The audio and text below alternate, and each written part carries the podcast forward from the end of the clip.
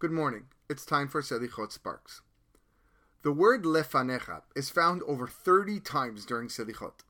Some of the more famous occurrences are Man nomar lefanecha Yosef Marom, Uman nesaper lefanecha Shohen Shechakim, Tavo lefanecha Tefilatenu, Lomar lefanecha Adonai Elohenu, Hachazirenu biteshuvah shelema lefanecha, Chatanu lefanecha rachem alenu, and many more.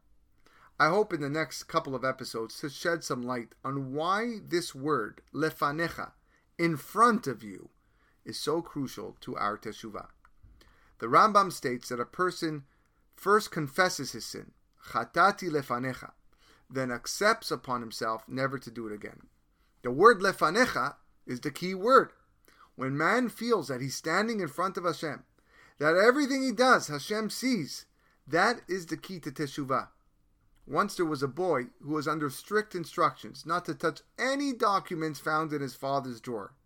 Well, like Shlomo Amir says, stolen waters are sweet, and the boy didn't listen. He had such an urge to see what was written in those documents.